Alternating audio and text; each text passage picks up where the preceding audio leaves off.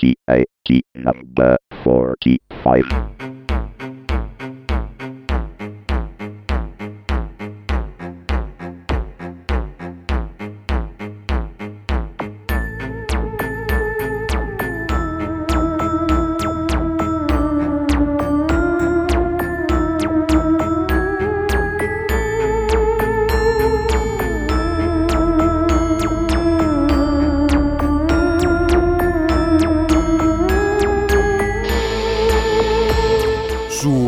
Tecnica Arcana Telegrafica, puntata numero 45. Lost, il serial che ha rivoluzionato la televisione, può portare innovazione anche in Italia? Oppure finirà tutta tarallucci e vino a causa di una deficienza reiterata e madornale? Poi si parla di cinema 3D perché, per quanto incredibile possa sembrare, finalmente Avatar l'abbiamo visto veramente e parleremo anche di processi per la trasformazione dei film in 2D in meravigliosi remake in tre dimensioni. Tutto questo e molto altro ancora sulla puntata del quarto compleanno di Tecnica Arcana. A tra poco.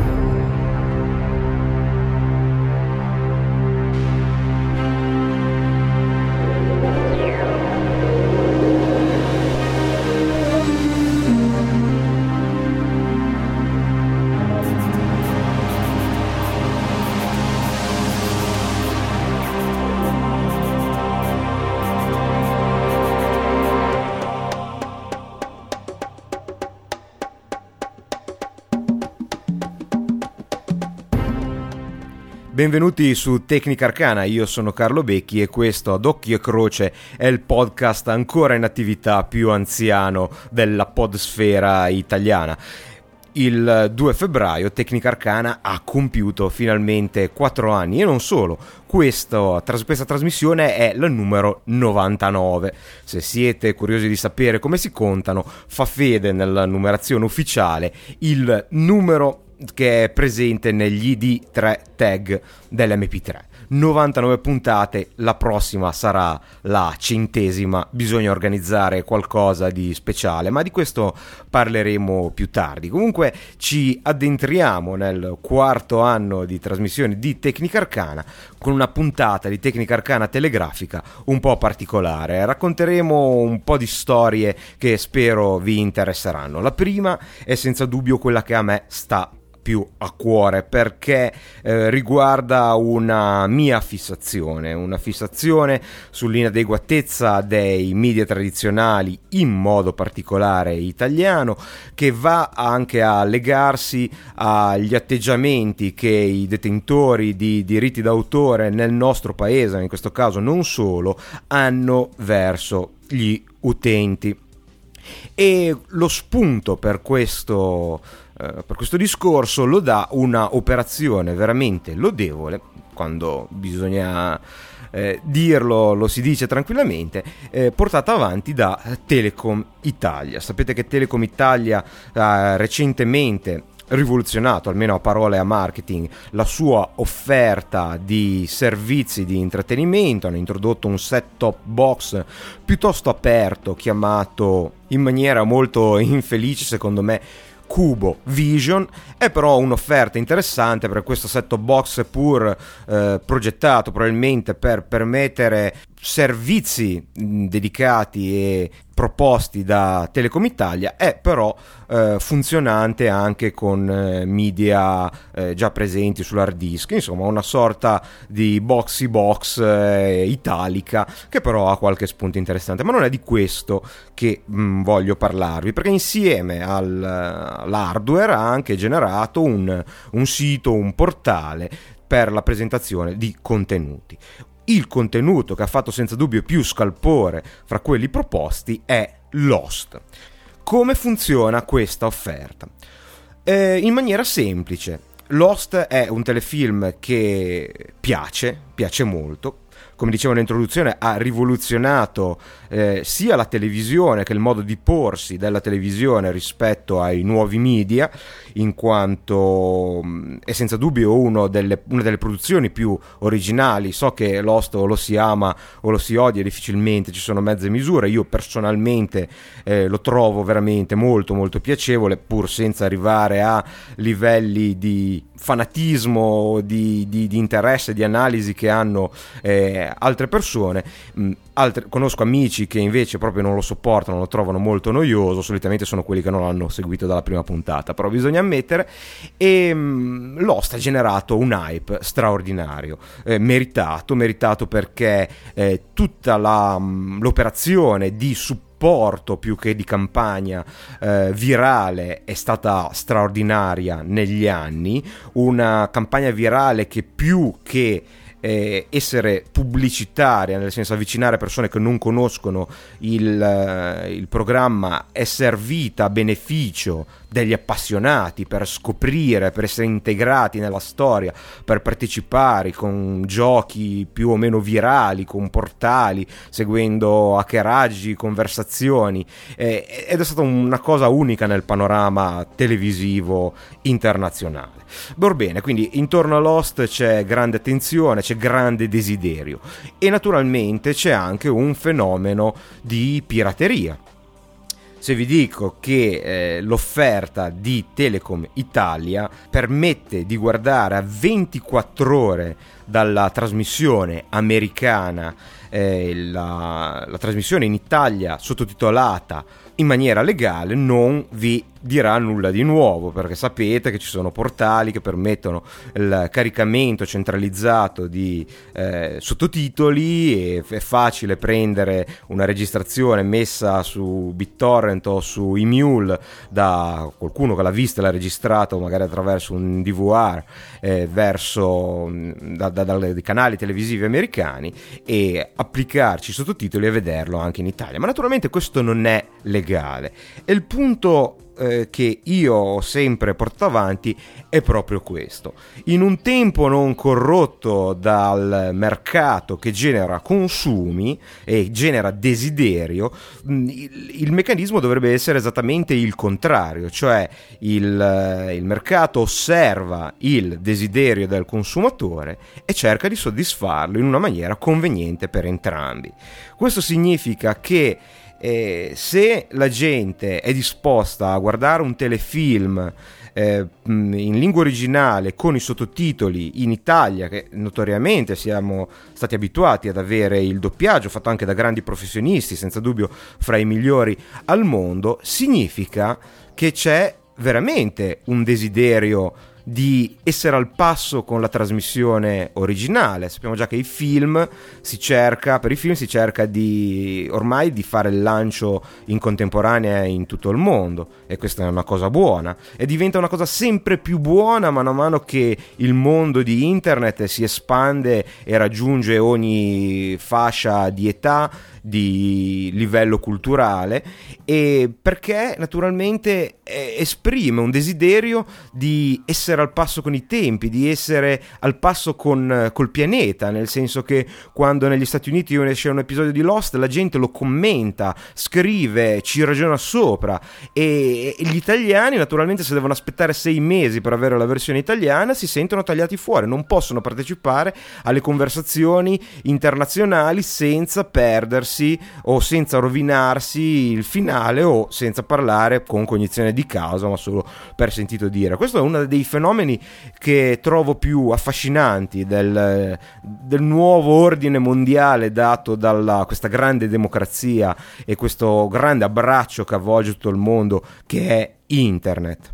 Orbene, però il mercato è distorto, è corrotto e questo desiderio che in un mondo eh, ragionevole sarebbe visto come un eh, desiderio, come un mercato che ancora non esiste, viene in realtà considerato solo come pirateria da distruggere. Il concetto è molto semplice. Se la gente desidera vedere Lost eh, quasi in diretta con i, eh, con i nostri amici americani, questo dovrebbe essere visto come un desiderio del consumatore e la cosa più naturale sarebbe risolverlo, soddisfarlo questo desiderio, mentre invece sappiamo che tutto ciò che ci troviamo sono ridicole spesso campagne contro la pirateria. Orbene, finalmente qualcuno ci è arrivato e combinazione in questo caso è qualcuno che è una, un'entità trasversale non è mm, legato ai media tradizionali, non è un canale televisivo. Io spesso non ricordo se l'ho fatto proprio su Tecnica Arcana, ma lo faccio spesso quando si parla di, di nuovi media di persona. È una cosa che ad esempio mi sarei aspettato dal digitale terrestre, cioè la disponibilità di molti canali, non sarebbe stato male avere un canale che trasmettesse sottotitolato le, le, serie americane con pochissimo ritardo rispetto alla trasmissione originale. Il ritardo che appunto, come dimostra Telecom, può essere quello tecnico della traduzione dei testi e della sincronizzazione dei sottotitoli, che si eh, riassume in solo 24 ore. Quindi io, appassionato di Lost, da anni predicatore noiosissimo di una strategia del genere dove il mercato torna a essere qualcosa che serve a risolvere i desideri del consumatore, quando ho scoperto che Telecom Italia eh, proponeva questo servizio, ho deciso naturalmente di guardare il pilota di Lost, della sesta stagione e ultima di Lost, attraverso questo servizio. Mi sono dato solo una, mm, una limitazione. Eh, avrei voluto che, essendo io cliente di Telecom Italia, si potesse avere la fatturazione in bolletta, perché eh, l'integrazione deve portare a qualche vantaggio. Non avevo voglia di mettere la carta di credito solo per acquistare un paio di episodi di Lost, visto che si tratta di una prova, e mh, mm, quando potevo riceverlo na- tranquillamente in bolletta, che è anche una cosa meno dolorosa perché sembra di non pagare.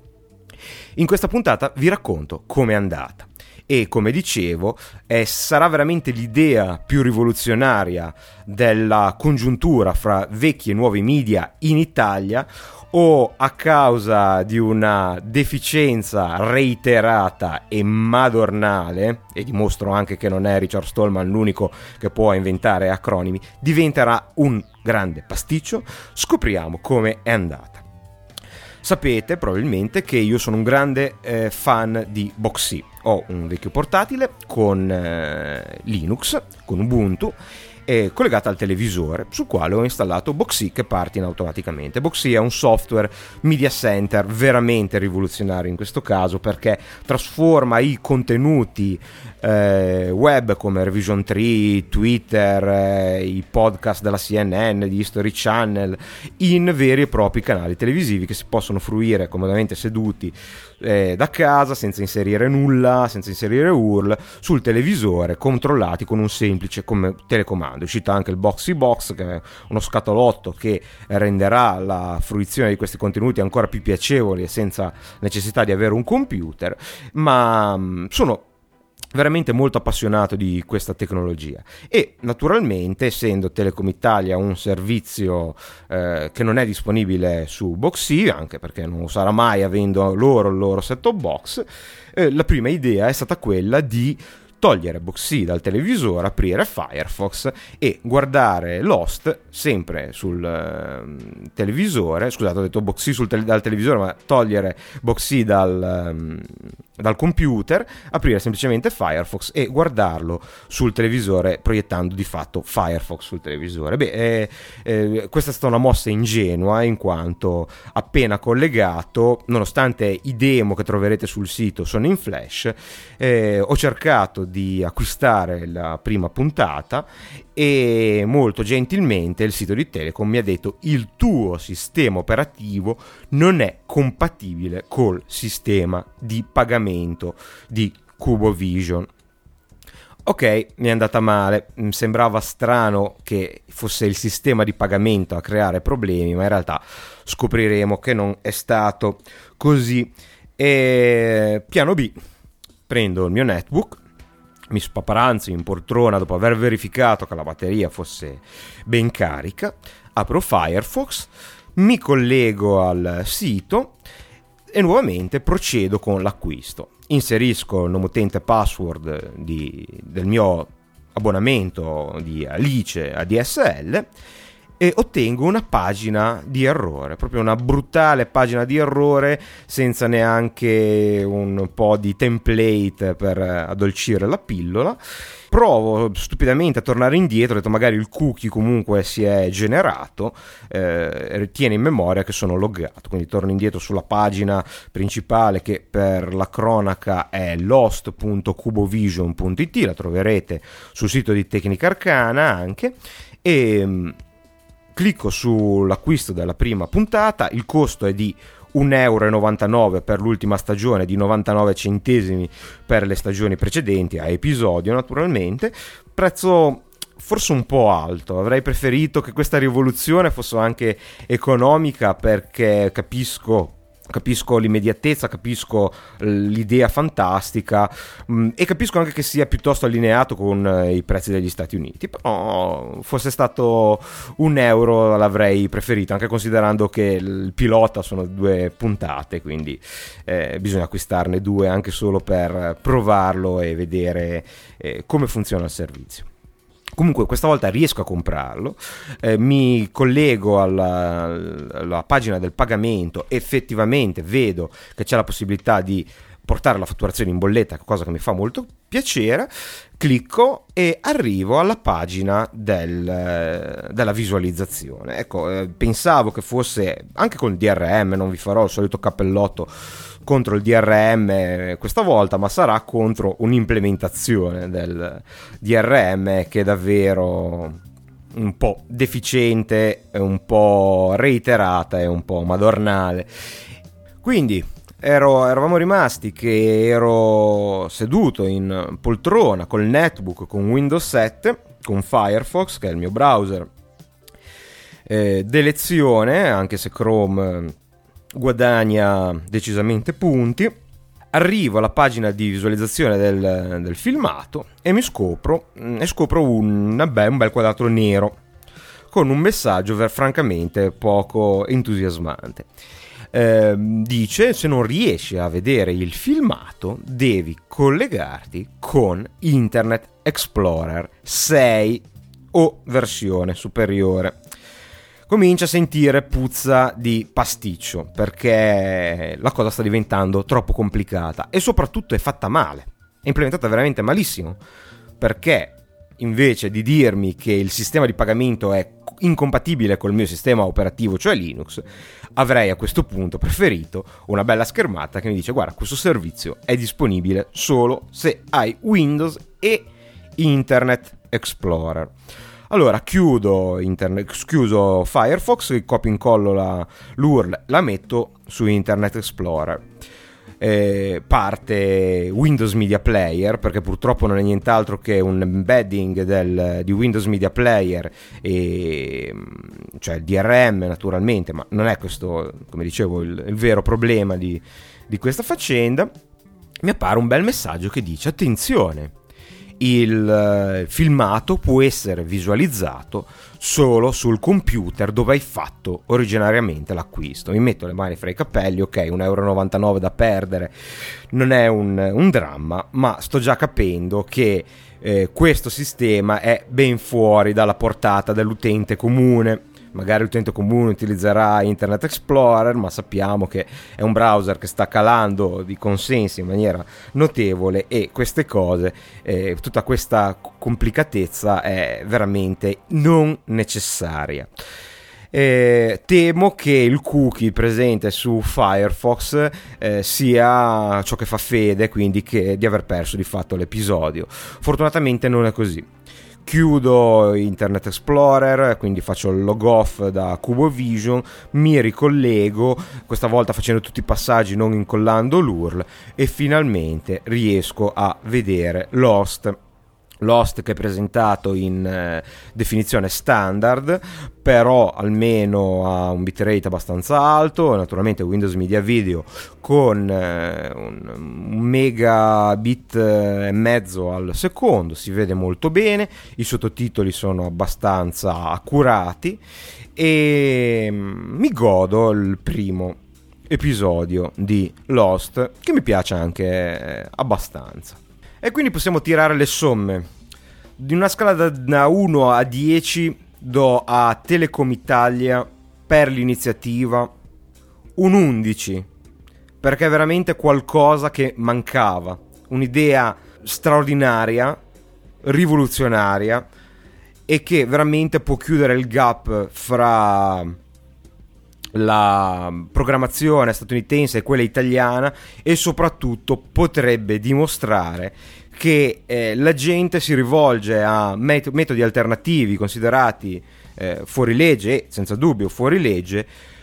non solo per motivi economici ma principalmente per la mancanza di un servizio, per l'impossibilità di ottenere qualcosa. Vi assicuro che poter cliccare andare su una pagina web, cliccare, guardare ciò che si vuole, sarebbe ancora meglio avercelo addirittura su Boxy. La, la, gente, almeno io personalmente, non ci penso neanche a spendere 1,99 euro e poterlo guardare legalmente, velocemente.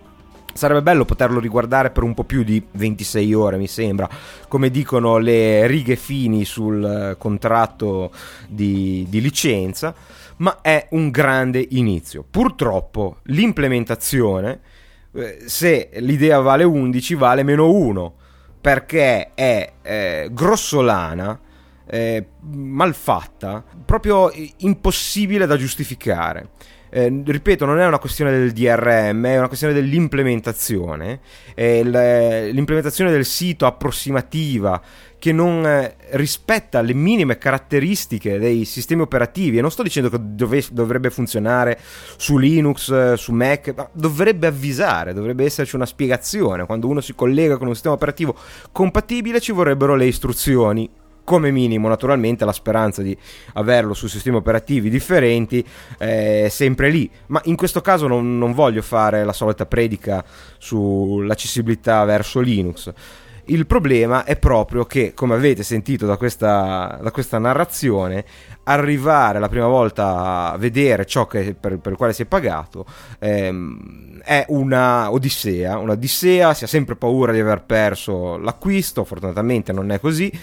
ma eh, se ci sono delle specifiche dovrebbero essere in prima pagina e poi non è possibile che se uno riesce ad arrivare all'acquisto attraverso Firefox si debba vedere pagine di errore su sfondo bianco fatte in questo modo. Cioè, credo che ormai la, il, il, rilevamento del tipo di browser non sia una tecnologia da fantascienza, da un colosso come Telecom Italia ci si aspetta quantomeno oh, questo,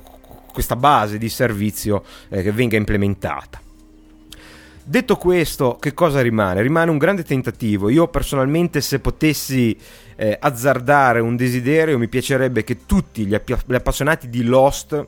andassero sul sito di CubioVision, provassero a scaricare la prima puntata se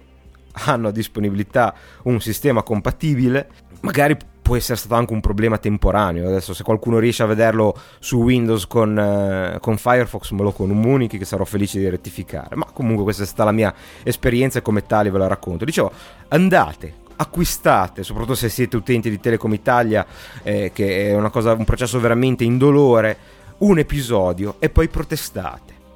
Protestate per l'implementazione, facendo ben, eh, chi, mettendo bene in chiaro che l'idea è straordinaria, che è quello che la gente aspettava, ma non è così che eh, lo volevamo. Volevamo una cosa più semplice, una cosa che eh, rendesse istantaneo la fruizione di contenuti legali e a pagamento. Ecco, a questo punto ci, io sono arrivato a un punto che ho detto, vabbè, se l'ho comprato e, e non me lo fanno vedere e me lo vado a scaricare da BitTorrent perché è, è, proprio la cosa che vi viene in mente. Se comprate qualcosa e non vi danno il prodotto per un motivo o per un altro, vi sentite voi a raggirate. Così non è stato, però. C'è stato un po' di lavoro, ma alla fine sono riuscito a vedere il mio episodio di Lost. E mi è piaciuto Lost, mi è piaciuta l'idea, non immaginate quanto. Veramente vorrei stringere la mano ai responsabili di, tec- di, di Tecnica Arcana, di Telecom Italia. Tra poco diventeremo una grande corporazione delle telecomunicazioni, ma non ancora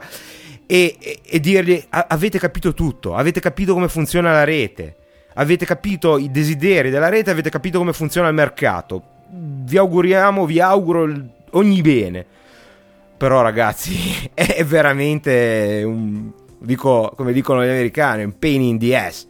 cercare di raggiungere il proprio acquisto. Quindi eh, buon inizio, ma c'è ancora tanto lavoro da fare. Naturalmente vorrei sapere anche come la pensate voi, sia dal punto di vista concettuale che dal punto di vista delle vostre esperienze. I commenti sono sempre benvenuti, quindi eh, lo spazio su Tecnica Arcana è libero, andate su tecnicarcana.com, cliccate su commenti per questo episodio, raccontatemi la vostra esperienza, raccontate se eh, vedreste un modello migliore per una cosa del genere e raccontate se non siete d'accordo e non è questo il modo, secondo voi, di presentare un, uh, un contenuto di tipo televisivo. Ok, proseguiamo con un altro argomento. Per quanto incredibile possa apparire, finalmente siamo riusciti ad andare a vedere Avatar. E lasciatemi spendere due parole sul nostro speciale Avatar. Le parole sono due, come dicevo, e sono vi ringrazio. Quando avevo fatto il sito nuovo esattamente un anno fa, probabilmente eh, nessuno, soprattutto fra i vecchi ascoltatori, è andato a leggere le descrizioni degli episodi, ma avevo scritto allora che Tecnica Arcana Extra, diciamo la parte off topic che fino ad ora era servita solo a mh, mm, contenere mh, mm, registrazioni solitamente di eventi live ai quali avevo partecipato, eh, sarebbe potuto diventare il luogo di qualche sperimentazione per eh, un po' di off topic, una lieve derivazione verso l'intrattenimento geek, che è una cosa che mi piacerebbe esplorare, ma una cosa così, una volta ogni tanto. E eh, l'ho recuperato proprio per questo speciale di Avatar che mm, è andato un po' fuori dalle righe, nel senso che c'è stato un inconveniente, come avrete appreso, è tutto vero, eh, non, è veramente podcast in verità. E, mm, e, ha avuto direi un buon successo a giudicare almeno dai, dai vostri commenti e mm, può darsi che una cosa del genere si ripeterà ma ripeto una volta ogni tanto, un paio di volte all'anno perché Tecnica Arcana è un podcast, anzi di approfondimento, mi fare, mi piace fare le, eh, gli episodi monotematici come l'ultimo su un tema che per mia preferenza deve essere approfondito e poco noto ma ogni tanto potrebbe scapparci qualcosa del genere. Quindi vi ringrazio, noi siamo stati in dubbio con Francesco fino all'ultimo se metterlo su e abbiamo sperimentato insieme a voi l'idea sia per la bassa qualità tecnica e mi scuso se qualcuno ha avuto difficoltà d'ascolto nelle situazioni magari meno favorevoli ma insomma potrebbe succedere di nuovo qualcosa del genere. Comunque abbiamo visto Avatar finalmente.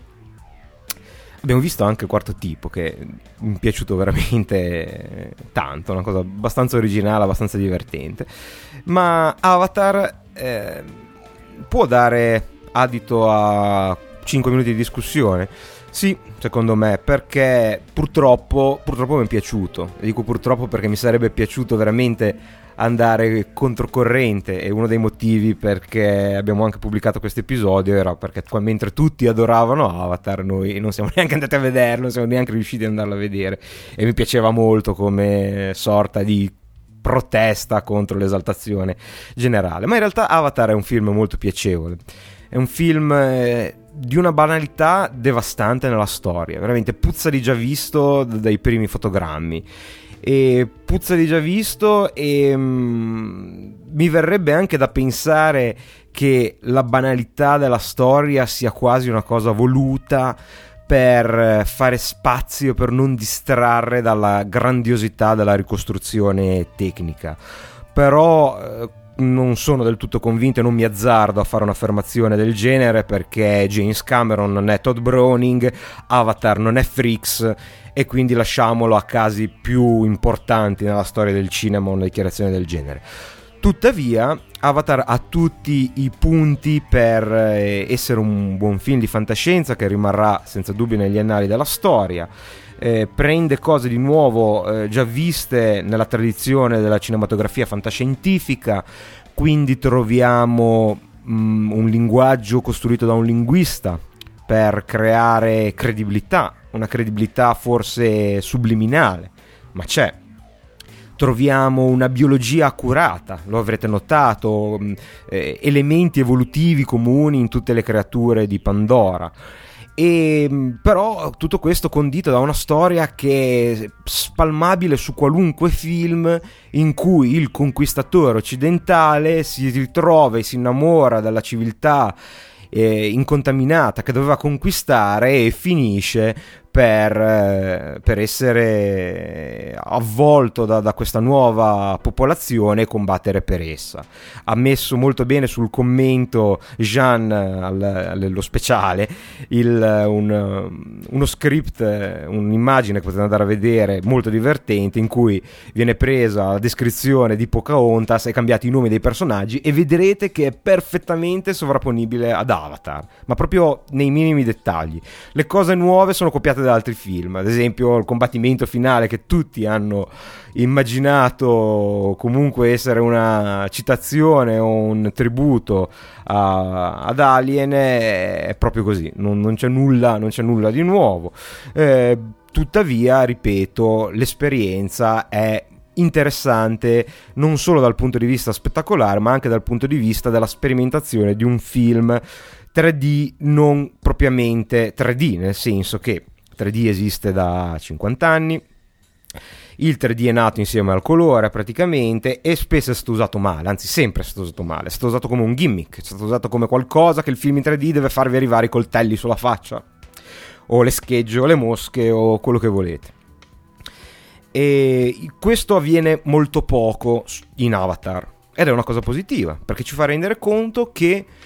un film non forzatamente in 3D può guadagnare in profondità e realismo in immersione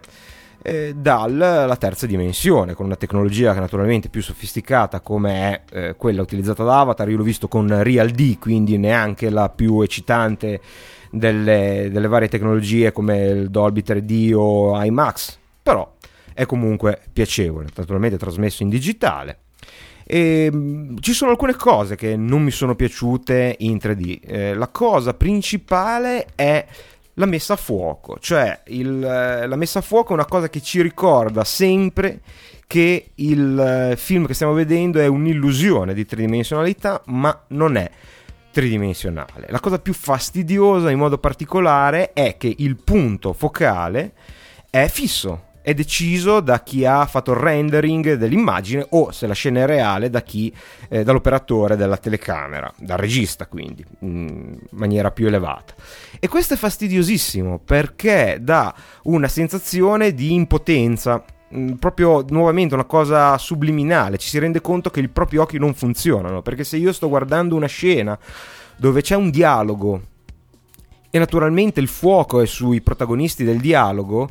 e però mi passa a 5 cm dal naso il seme dell'albero sacro, si è portati istantaneamente a mettere a fuoco il seme, a vedere cos'è che mi sta passando a un centimetro dal naso. Ma cosa succede? Naturalmente il video è prefissato, non può sapere cosa si sta guardando e si vede sfocato e l'occhio cerca di mettere a fuoco, ma non ce la fa perché è sfocato sulla pellicola, o meglio, sul file. E questo è veramente molto fastidioso. E mm, mi piacerebbe, ad esempio, vedere un film in cui è tutto a fuoco fisso, cosa che è possibile fare con la computer grafica, senza dubbio, visto che poi il depth of field, la profondità di campo, viene aggiunta come, come un effetto. E, mm, e questo, sinceramente,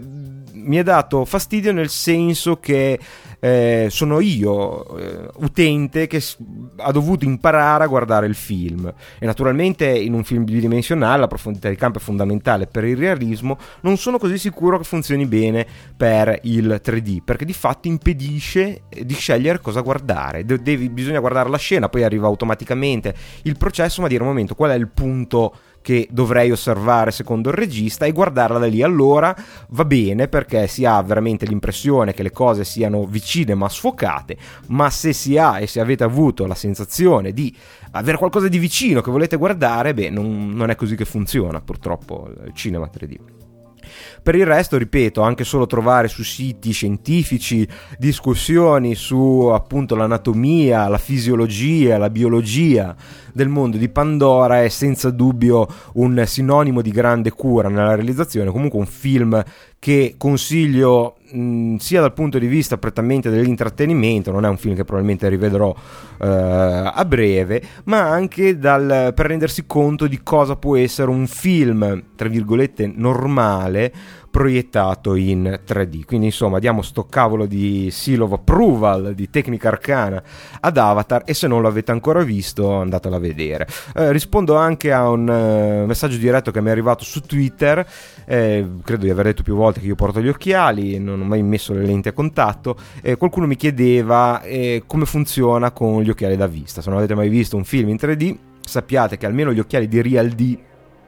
cioè quelli che vi potete portare a casa, sono molto grandi, sono molto grandi, hanno le lenti incavate che se avete gli occhiali piccoli tendono addirittura a incastrarsi eh, all'interno del, all'esterno meglio del, delle lenti dei vostri occhiali senza dare particolari problemi. Quindi nessun problema veramente a eh, andare a vedere il film con i vostri occhiali e a posizionarci sopra gli occhiali Real D. Sono eh, piuttosto confortevoli. Certo, se avete occhiali molto grandi grandi con la montatura eh, spigolosa, non di metallo, magari di plastica, di tartaruga, eh, non posso garantire che la, la, proiezione sia altrettanto confortevole, ma in generale eh, non ho avuto io problemi particolari, sono il mio terzo o quarto film, certo gli occhiali sono sempre gli stessi, quindi se non ho avuto problemi la prima volta è difficile averli in seguito. Ma tornando alla mania del 3D che sta spopolando, ci troviamo davanti ad una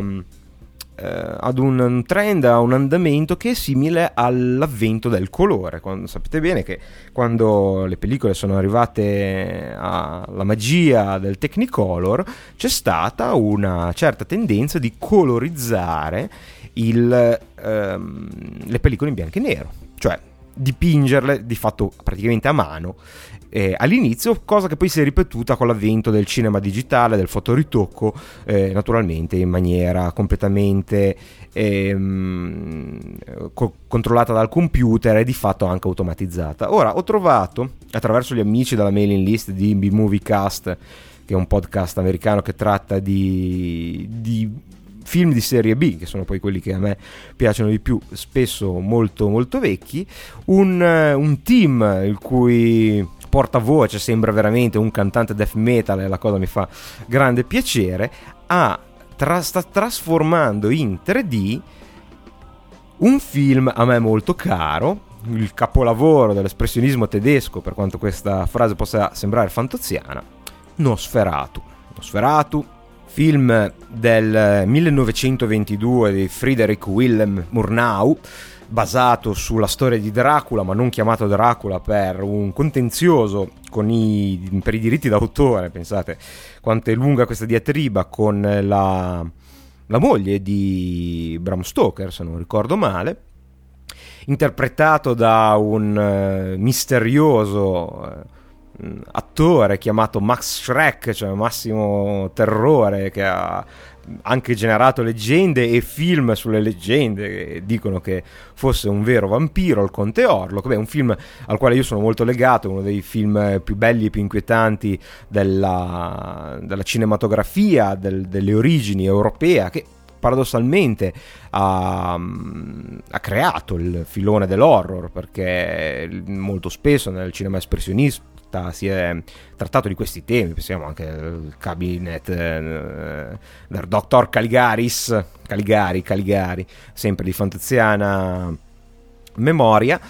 Questo film viene trasformato in 3D da Media Fusion ed è interessante perché c'è un articolo su Creative Cow che permette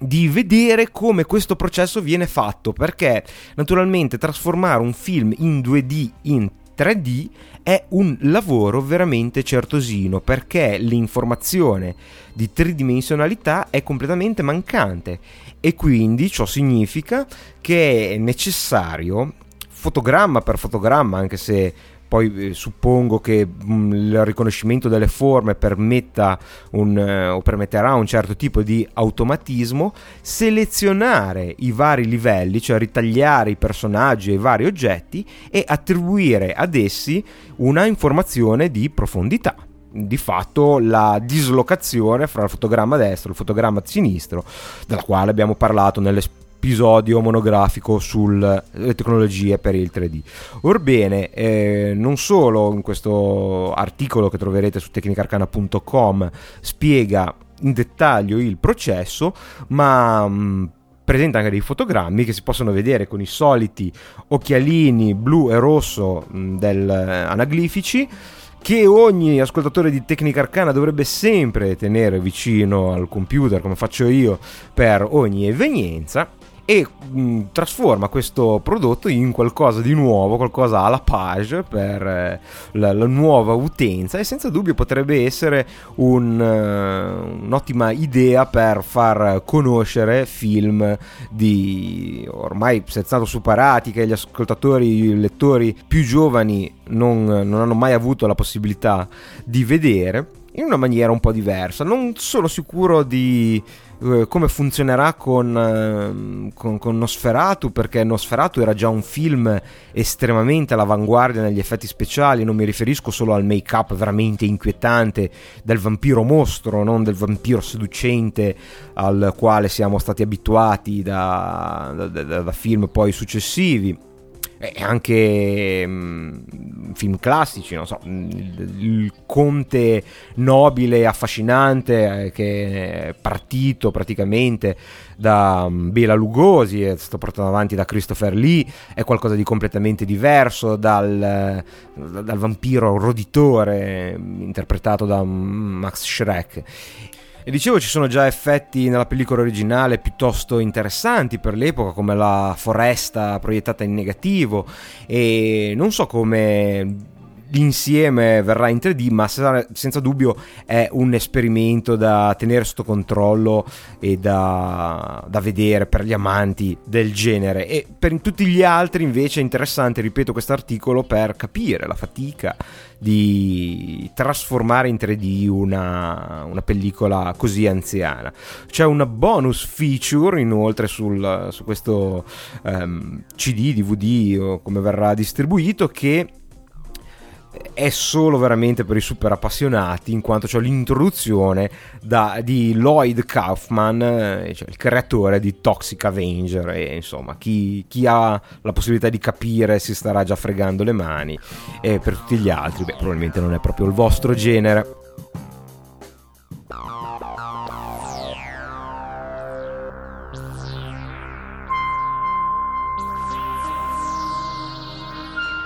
E passiamo alla rubrica della posta. Allora, cominciamo con una mail un po' vecchiotta che mi manda Alex B. Che in realtà è un articolo di Repubblica, però interessante, che vale la pena di leggere perché i temi sono cari qui all'audience, suppongo, di Tecnica Arcana. Eh, dice San Francisco, l'antesignano del personal computer si chiama Difference Engine, è alto quasi 3 metri, pesa 5 tonnellate, composto com'è da oltre 8000 pezzi di ferro, acciaio e bronzo. Lo si può ammirare al Computer History Museum di Mountain View, la cittadina della Silicon Valley resa famosa dalla presenza di Google. Quando si parla dell'invenzione del computer moderno, molti indicano Konrad Zuse, l'ingegnere berlinese che nel 1941, nel pieno della seconda guerra mondiale, costruì lo Z3, la prima macchina a controllo numerico funzionante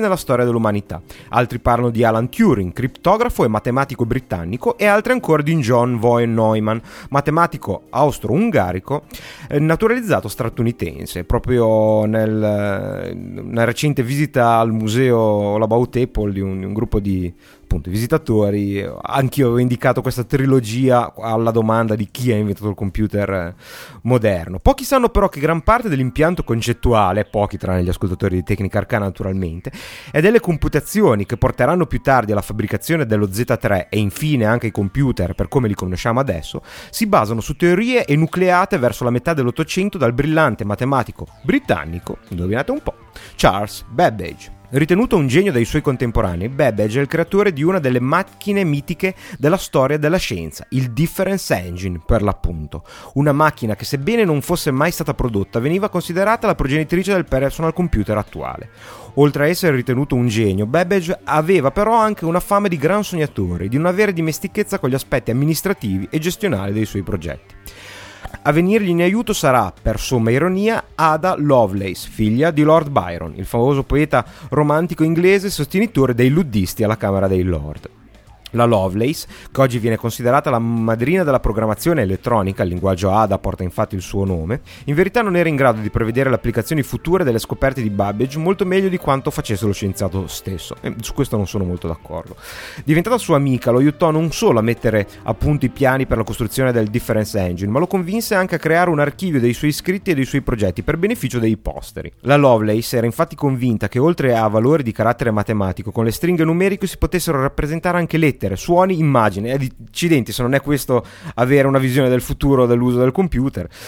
eh, cose alle quali oggi siamo tutti abituati, ma che all'epoca, per essere semplicemente immaginate, richiedevano una vera e propria rivoluzione del pensiero. Che Babbage fosse in anticipo nei suoi tempi ne erano convinti anche i suoi sostenitori, sebbene in pubblico lo appoggiassero, in privato e nelle loro re- lettere confessavano di nutrire seri dubbi sulla funzionalità delle sue macchine e addirittura sulle loro capacità di comprendere il suo pensiero. Era talmente all'avanguardia che molti dei suoi contemporanei si opponevano a quello che stava cercando di realizzare, per il semplice fatto che non non riuscivano a capire quale fosse il suo obiettivo, spiega Tim Robinson, un docente del Computer History Museum di Mountain View, che possiede una delle due copie funzionanti esistenti. La seconda si trova, come forse abbiamo già detto in una primissima puntata di Tecnica Arcana, allo Science Museum di Londra, molto più vicino, andatela a vedere se vi capita.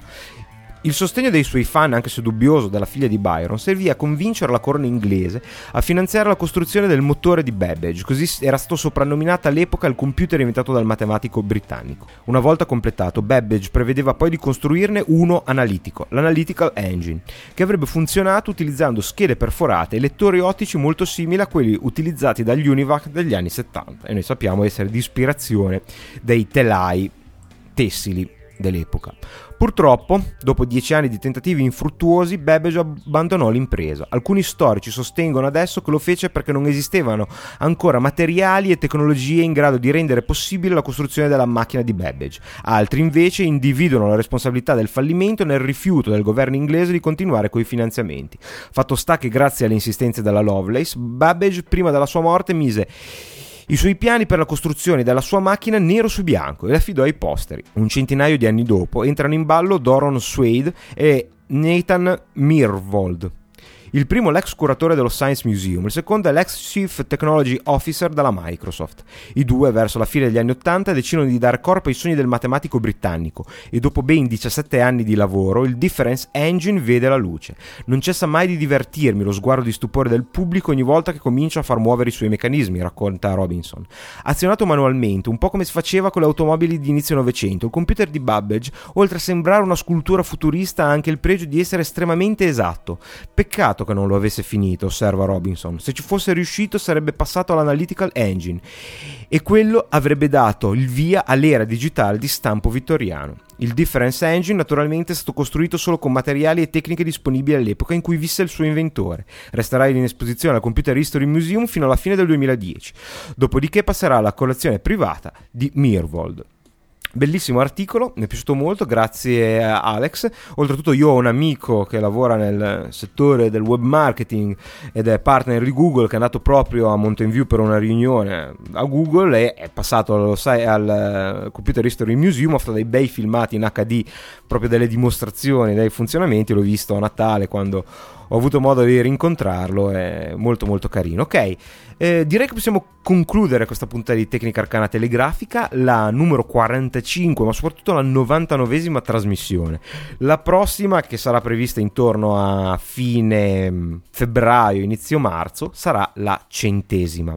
Non vogliamo fare qualcosa di speciale per festeggiare la centesima trasmissione di Tecnica Arcana? Mm, non lo so, potrei pensare ad esempio a una puntata live, però non devo essere io a dirlo, perché sapete che su Tecnica Arcana Live, per quanto rara, i protagonisti siete voi. E allora, se volete trovarvi su Tecnica Arcana Live per festeggiare la centesima trasmissione di questo podcast e i quattro anni di attività, gridatelo. Gridatelo sulla rete, gridatelo su Twitter, seguitemi su Twitter o taggate con hash Tecnica Arcana, scritto tutto attaccato, per farmi arrivare il vostro messaggio, commentate e dite che volete avere una puntata numero 100 gestita da voi con la vostra voce in stile Tecnica Arcana live.